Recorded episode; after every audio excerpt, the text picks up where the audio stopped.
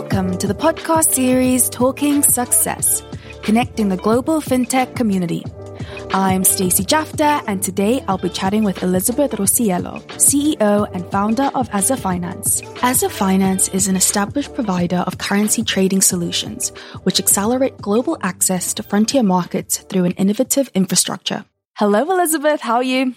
Great. Hi, Stacey. How's it going? Well, a little chilly here in London, still adjusting to living above the equator, but I'm buying some sweaters. It's okay. Nice. You mentioned that you weren't planning on staying in London for that long, but then lockdown kind of had other plans in mind. Exactly. I think everybody around the world has had a bit of a life shift during these last few oh, yeah. years. So ours has been a bit of a colder life shift, but we're getting used to it. Are you enjoying it so far? I mean, I'm enjoying London opening up now and I can finally experience yeah. the city. Yeah. And there's so much happening in the tech scene here and, you know, finally getting to experience a bit of that. But yeah, it's going to be a different fall than it was last year for sure. Definitely, definitely. Well, Elizabeth, I'm excited and eager to dive right in. Before we get any further, I would love to just hear your story and essentially what led you to build AZA Finance. Sure. Well, I have a, a bit of a unique story in that I'm an American who went to work in Europe and then ended up founding a company in East Africa. But I think it's a story of someone who was nomadic from the beginning. And, you know, when you're a bit of an outsider, and I always studied languages and I always studied abroad, it develops a certain skill set of being able to really understand locally what's happening, but also have a bit of an outsider's yeah. perspective. So when I was in Europe at the start of the financial crisis, I was working in investment banking. And although my team was doing really well and we were having high margins in the downturn, a lot of my friends from school were out of jobs and the banks that they were working for were collapsing. And so, you yeah. know, um, it really, it really made us second guess, is this the right structure for the financial system? So I ended up applying for a job in East Asia because I wanted out of Europe. I wanted out of traditional investment banking. And the job I applied for gave me a position in East Africa. So, you know, sight unseen, I had never really thought about moving to sub Saharan Africa. I went down to Nairobi in 09. And what I saw was the start of a huge boom going on in the financial system there. Yeah. So it was super interesting that, you know, up in Europe and the US and Asia, everything was crumbling and when we flew down to Nairobi, it was just the start of this tremendous, incredible period of growth. And I was very lucky and privileged to be to be there at the start of that. And mobile money had just begun two years before. And when I say begun, I mean shot through the through the atmosphere into outer space in terms of success. So Vodafone, Safaricom, um, and yeah. Pesa product really just kind of taken off.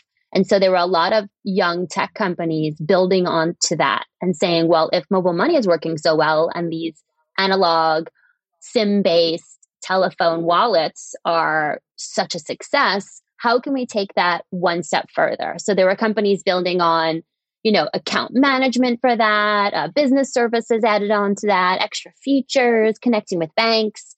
And so I was sitting through that period and I was working in microfinance and I was writing a lot about how those microfinance institutions were absorbing this technology and the ones that were using mobile money were doing a lot better than the ones that weren't. And by a lot better, mm. I mean, we saw operating expense ratios go from over 120% down to 10% just because wow. a banking institution decided to move their platform over to mobile money. I mean, it was just so much more efficient than the systems wow. they had before. And I'm not just talking about East Africa. I traveled all over the continent Ghana, Nigeria, Malawi, South Africa. And it was just very exciting to see that this technology was available, but interesting to see that the absorption of it was not uniform. And I think that's very mm. similar to fintech today when we see all this cool technology available. And then we still see certain banks, even in Europe or in Asia, just unwilling to absorb it or unable to absorb it. So it really kind of separates the, the, the early adopters from the slow adopter and that was very telling.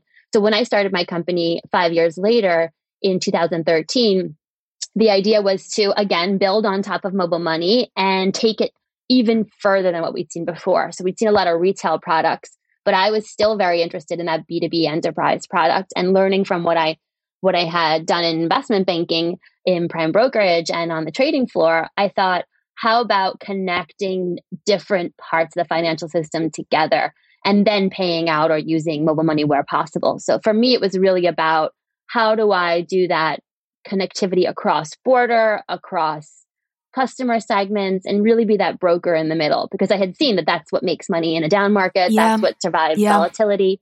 So when we launched the company, and originally we were calling it BitPesa, the idea was to take the mobile money that was available in Kenya and translate that into a payment in Canada or a payment mm. in local mm. currency in Nigeria or up in Asia. And so all the beautiful efficiency of the last mile in Kenya, how do we then use that and then connect that to a bank payout in Canada? And originally we were using the Bitcoin blockchain as the rails to do that. So I would accept M-Pesa in Kenya, convert it into Bitcoin, send it to a broker in Canada and pay out into a Canadian bank account all within, you know, an hour or so, which would have taken weeks otherwise. And that was really the nexus of the idea. And we've built from there. And now we do huge enterprise transactions. You know, our average size is about a million dollars, not a thousand dollars. And we work with businesses and corporates, African, global, all across the continent, all across the world. And it really was from that nexus point of how do we connect using technology, making sure we absorb the latest technology, but really learning what the local needs are and translating that to a global level. That's incredible. There are so many fintechs that want to incorporate crypto and blockchain into their business, but many have pushback from their board. Why do you think this is? Oh, wow. I mean, I've had pushback everywhere. I would say, you know, every single year that the company's been alive, there have been dozens of people telling me, just leave that to the side or sell that side of the business yeah, or, yeah. you know, don't invest there. That's too crazy. That's too bonkers. And I think for f- several reasons, I never did that. Um, one is because it's cool. The technology is cool. And I don't mean, I don't mean it from just like a, hey, it's fun. I mean, it really works and it's so fast yeah. and it's so quick. And for someone like me that lives between continents and has accounts everywhere, it gives you choice. It's like holding it in the middle and deciding where you want to put it. And it's just so much easier it's like moving to a Revolut account after using, you know, the world's slowest Barclays physical yeah, brick and mortar yeah. account. You're like, wow, what are these features?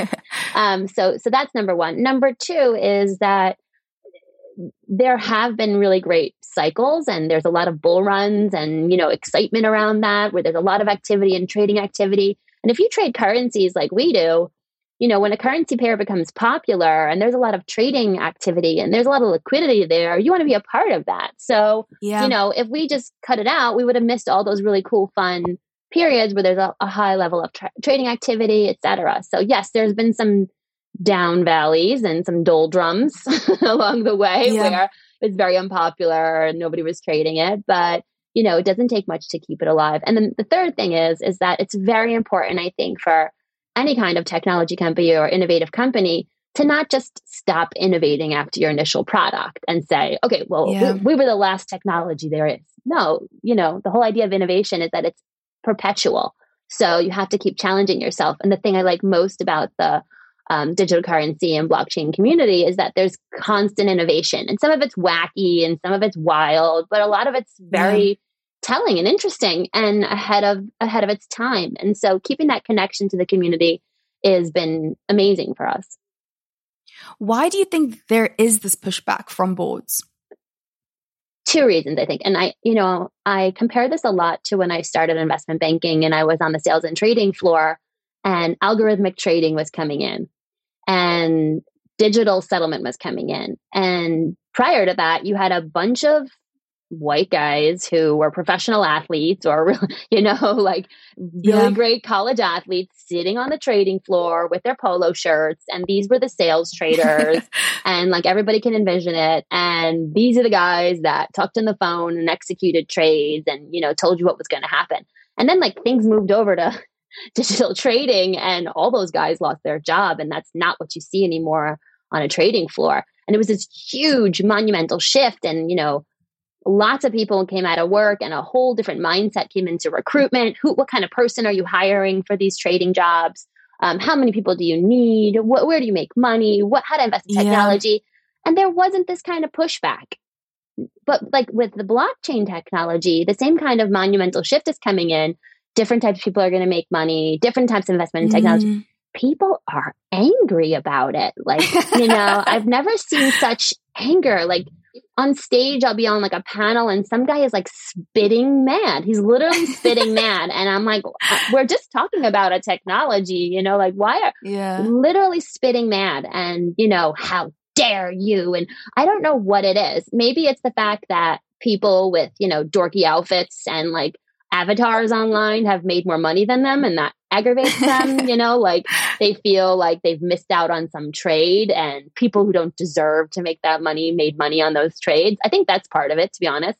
Number 2 mm-hmm. I think the perpetual speed of innovation in the sector annoys them because they don't have time or interest at their stage in career to keep reading and keep learning and you know i guess it's like some they didn't join biochemistry industry for a reason you know they don't want to keep innovating and learning. Yeah. And so they're frustrated at that. And then number three i think it takes power and you know incumbency out of the hands of those who have had it for a while. So all three things together make people very resistant to change and very angry about um, the industry. So interesting. Thanks for that AZA Finance has been growing and you guys have been doing so much over the years, you've acquired multiple businesses. How do you know that's the right time and that's the right move? Well, that's a great question because we spent a lot of time thinking about this and we've had some perfectly executed deals and we've had some deals we abandoned midway and we've learned so many lessons. And I think for us, in a continent where there are not that many markets that are mega markets. So you have to have a multi market strategy, or at least we do. Um, you're going to be constantly developing in new markets. And how do you get into those markets? Do you build? Do you yeah. rent? Or do you buy? And so that's the question we ask our team build, rent, buy. And we go, we have some criteria, which we've learned along the way. I mean, eight years now. How long will it take us to build? What are the blockers? What is the likelihood of success? Um, how, would we have full information or would we be taking a risk? How would we mitigate that risk? If we were to rent, is there a reliable rental partner? Is that partner able to scale or would we only be able to use them to a certain level? And then if we were to buy, who's on the market? What do they look like? What are they mm-hmm. offering? And so we're thinking about these things all the time. And we do a lot of partnership across the continent. So we get to learn about these guys and we, we learn with them, you know, we rent from them, we build next to them, we talk to them. And when it comes time to buy, we already know a lot about the market. So we're in a u- unique position where we're ourselves a customer. And so we can kind of do some deep due diligence about what we're looking for in a potential acquisition target. And I think our team has become very good at this. And you know, we're very proud that we're a young growth company, but at the same time, we've done two successful acquisitions and they're not like little acquisitions of a dying company. Yeah, yeah. You know, that's just like a press release. These are thriving companies that have brought huge accretive profit directly to our P&L. And the most recent one, we have 50 employees joined us and, you know, really made a huge boost huge. to our P&L. So, you know, that's a big deal. And so we're very excited and proud that we we figured out the success to do this and we're we're we're on a roll and we have very very aggressive plans to go further. For other fintechs not sure if this is the right time is there anything they should look out for where you can be like that's a telling that this is the right time to start looking at acquiring i think for sure if you have big ambition you have to think about it because um, things move fast in this industry and everybody's building everywhere. What what someone told me very early on was focus, focus, focus. And you hear that a lot. And what does it mean? Sounds so generic. But you know, when you're looking at an acquisition target, I think often we would see ones that have like 60% of what we want and 40% of things that are kind of off piste or like, you know, too much mm-hmm. to the mm. side. Like this one company we looked at early on, we had the right price for them, but they had this project they just didn't want to let go of. And management was obsessed mm-hmm. with mm. it. And a third of the team was focused on it. And we were like, we'll buy you, but you're going to have to drop this project. And we realized that management wouldn't do it and the team would have been demotivated. So, you know, that's not going to work. You don't want to take too much yeah. of a compromise because it's already a big deal to acquire a company. and, you know, culturally incorporate a team and then to have to, you know, force them to do something they're not interested in doing, it's not a match. Another time, you know, yeah. the founder is not ready to sell and you know that they're going to be resistant and that's not a good thing. But I think when you find the right partner, it's like a founder that's ready to fold into the company, that has done what they wanted in that arc of their career and then they're looking to do something else or you know work with you we've had both one where the founder then became part of our company for five years and another one where the founder is kind of moving on to something new with a great transition handover mm. and i think you know you need to be at that right stage so it's like dating you know you need to you need to have a lot of dates I love that. you need to have a lot of dates and you need to see what you're looking for and you know don't rush into it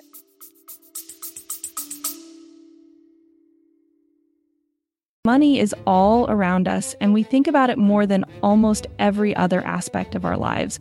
But how can we make more of it, and what's our drive for building wealth beyond just the numbers in our bank account?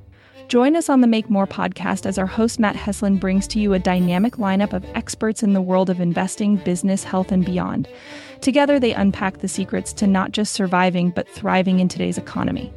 It's about more than just wealth. It's about crafting life experiences, seizing opportunities, and building a legacy. Subscribe now to the Make More with Matt Heslin podcast and join us every week for new expert insights and inspiration.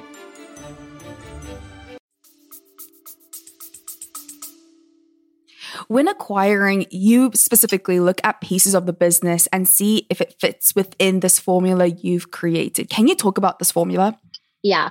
I mean, we have plans for what we want to do. If we see it available on the market and it's a very close overlap, and that's where I mean about focus. If you're saying, I want to apply for this license to enter the market, and you see somebody that has that license, that's a direct overlap. If you want to get a license in a market and you see somebody with a license that's not exactly your license, and you think, well, maybe I'll change my plan because that's what they have, that's where it starts to get a little bit, you know, already you're making a compromise. If you've yeah. already decided this is the license for you, it fits your business model, it fits your strategy, then, you know, if the step one is that that company or that acquisition target doesn't have that exact thing, maybe that's not what you're looking for. You know, so that's number one. We look for licensing. Second thing we look for is um, what does the team look like if we're going to be absorbing a team? And I think that's the best way to do it because the team usually has reporting capability local knowledge mm-hmm. of that license. You know, you can't just buy a license and let it go. Usually you have to have a team yeah.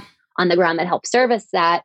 And, you know, what do they look like? Are they excited about this? Could you fold them into your culture? Is there something you can add to retain them?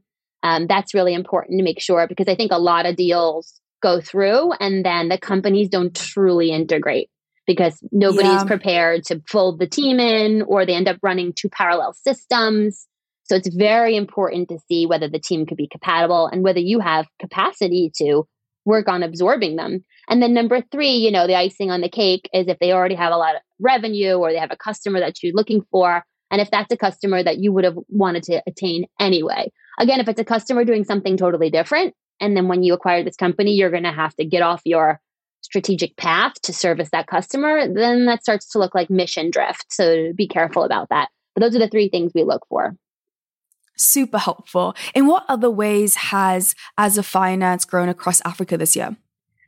So, after the Nigerian situation, which was a change in policy that uh, made it a little mm-hmm. bit difficult to keep trading with the same rules and and structure, a lot of the payment companies that were focused heavily on Nigeria had to kind of have a come to Jesus moment of like, what are we doing here? Are we going to close our eyes and wait it out? Are we going to change our strategy or are we going to diversify markets? And that's what we did. So we were over 90% concentrated in Nigeria at the end of last wow. year. Yeah. Wow. And you know, scary moment to be in, yeah. Well, I think you know when you dance, when you I don't want to say dance with the devil because Nigeria is not the devil, but we were we knew it was a high risk market, and you were, were okay. making a ton of money there, and it was almost like high risk, high reward.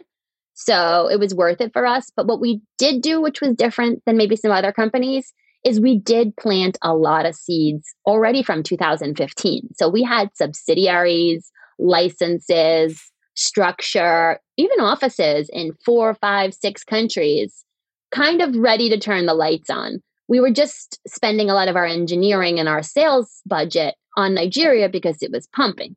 So when the Nigeria situation changed, it didn't take a lot for us to change our budgetary focus and put our engineers and our sales team on those other preceded markets and turn them on. So we had the bones down and we just needed to turn the lights on. And so, very quickly, I'd say eight months, we moved our business focus to those other markets. And now we've grown beyond where we were last year. And just 15% of the market is in Nigeria. So, we had a huge growth and also complete diversification. And we're very proud that we were able to turn the boat in this way uh, in such a smooth fashion. And took a lot of time it took a lot of attention from management a lot of coordination a lot of motivation and a lot of hard teamwork but we did it. And it was just a really awesome execution year where we feel very proud of what we were able to do. And now we're very strong in francophone west africa anglophone non-nigeria southern africa and rest of world so like europe caribbean middle east yeah, this reminds me a lot of, first of all, COVID, the pandemic. When that hit, I think a lot of businesses realized the way they were running, things needed to change. A lot of people realized they need to save a lot more cash. Cash is king. If something like this were to happen again, people, I think, have backup plans now where maybe previously this wasn't a thing. Seeing what happened in Nigeria, do you do anything differently in the business now in case something like this were to happen? I know you spoke about diversification. Is there anything else you guys do? I think, yeah, well, diversification is key. We always knew, and first of all, we always knew, and it's like a lot of companies before COVID, we always knew we needed to diversify. It's just hard yeah. when, you know, you're getting you're getting so successful and that's similar to a lot of the crypto companies they know that they shouldn't mm-hmm. be focusing on just one thing and that this is a temporary bull run but it's hard yeah because the bull run is yeah. so attractive yeah so yeah i think one is just always diversify your revenue and your geography especially when you're in a frontier market if you're in the US or you're in Korea, you know, a deep, big market, it's, you know, maybe less important to diversify your geography. But for a frontier business like us, geography, geographical diversification is essential. And then the, you know, revenue diversification is essential. And then I think also mm. just um, a strong risk matrix. And so when that happened, we already had a very strong risk controls and we knew when the risk controls were being breached, like there was too much diversification and it wasn't happening, we it was easy for us to make that decision. It's not like we sat and we looked at each other for 6 months. We were very quickly like if it hits this level, let's move, you know, like grab the yeah. go, grab the yeah. go bag and we know what we're doing. So we grab the go bag. Yeah, I mean, even, even if we hadn't pulled the trigger earlier, we had a plan for what to do when that mm. went down. So I think planning for you know planning for for risk is so important so you have the risk matrix you know when you yeah. exceed your risk risk levels and you know what your scenarios are going to be and we do a lot of planning and you know sometimes we don't use the plan because things are going well but we we've always known that in the markets that we operate we need to be able to move quickly yeah at Talent in the Cloud, our business, we're working with many fintechs that are in that zero to 50 people growth phase. And it's a really tricky one for many. What did this stage look like for AZA Finance?